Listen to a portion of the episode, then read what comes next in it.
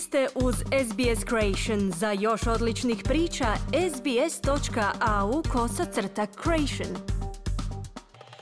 Za radio SBS Ana Solomon u današnjem prilogu govorimo o indeksu moći u Aziji, godišnjoj ljestvici najmoćnijih zemalja u Indo-Pacifičkoj regiji. U idućih nekoliko minuta saznajte koje zemlje drže uzde moći u toj regiji. Indeks moći u Aziji je godišnja ljestvica najmoćnijih zemalja u Indo-Pacifičkoj regiji. 26 zemalja se ocjenjuje u osam kategorija, uključujući vojnu i gospodarsku sposobnost te kulturni utjecaj.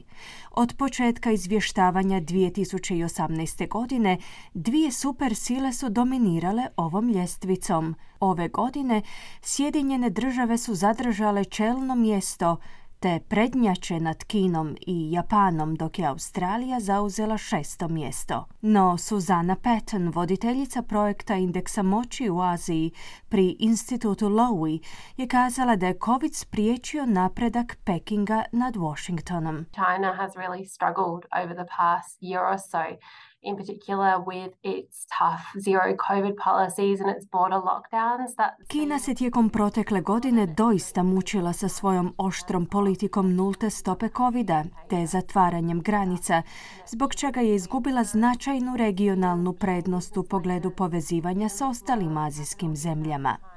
Dakle, govorimo o gubitku turista, studenata, poslovnih čelnika, pa čak i protoka kapitala. Sve je to izgubljeno tijekom njihove dugotrajne međunarodne izolacije. Što se Sjedinjenih država tiče, one su osobito snažne u svojim obrambenim mrežama. Dakle, SAD i dalje ostaje najveći pružatelj sigurnosne pomoći zemljama u Aziji.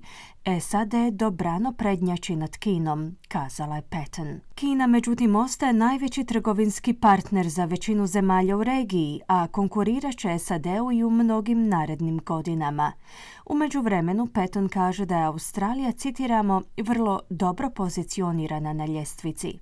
Australija je naime druga zemlja pomoći odmah iza SAD-a u odnosu na obrambene mreže, te se pomakla za dva mjesta, zauzevši peto mjesto u pogledu diplomatskog utjecaja. That suggests that the region is more confident in the new Labor government's ability to engage with countries in Asia than they were in the Morrison government. To pak sugerira da regija gaji više povjerenja u sposobnosti nove vlade laburista u pogledu suradnje s Azijom, no što je to bio slučaj s vladom na čelu s bivšim premijerom Morrisonom. Australija se diči mnogim prednostima koje druge zemlje u regiji ne uživaju.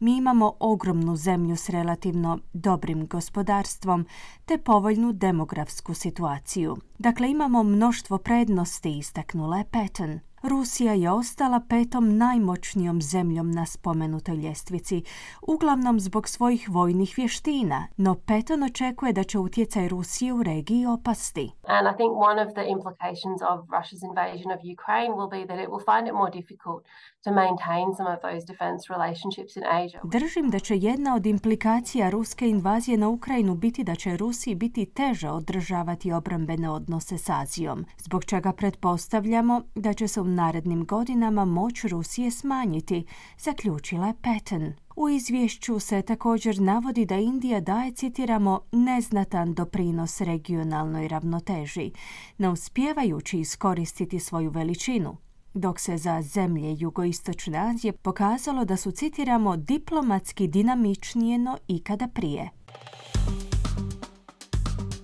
Kliknite like, podijelite, pratite SBS Creation na Facebooku.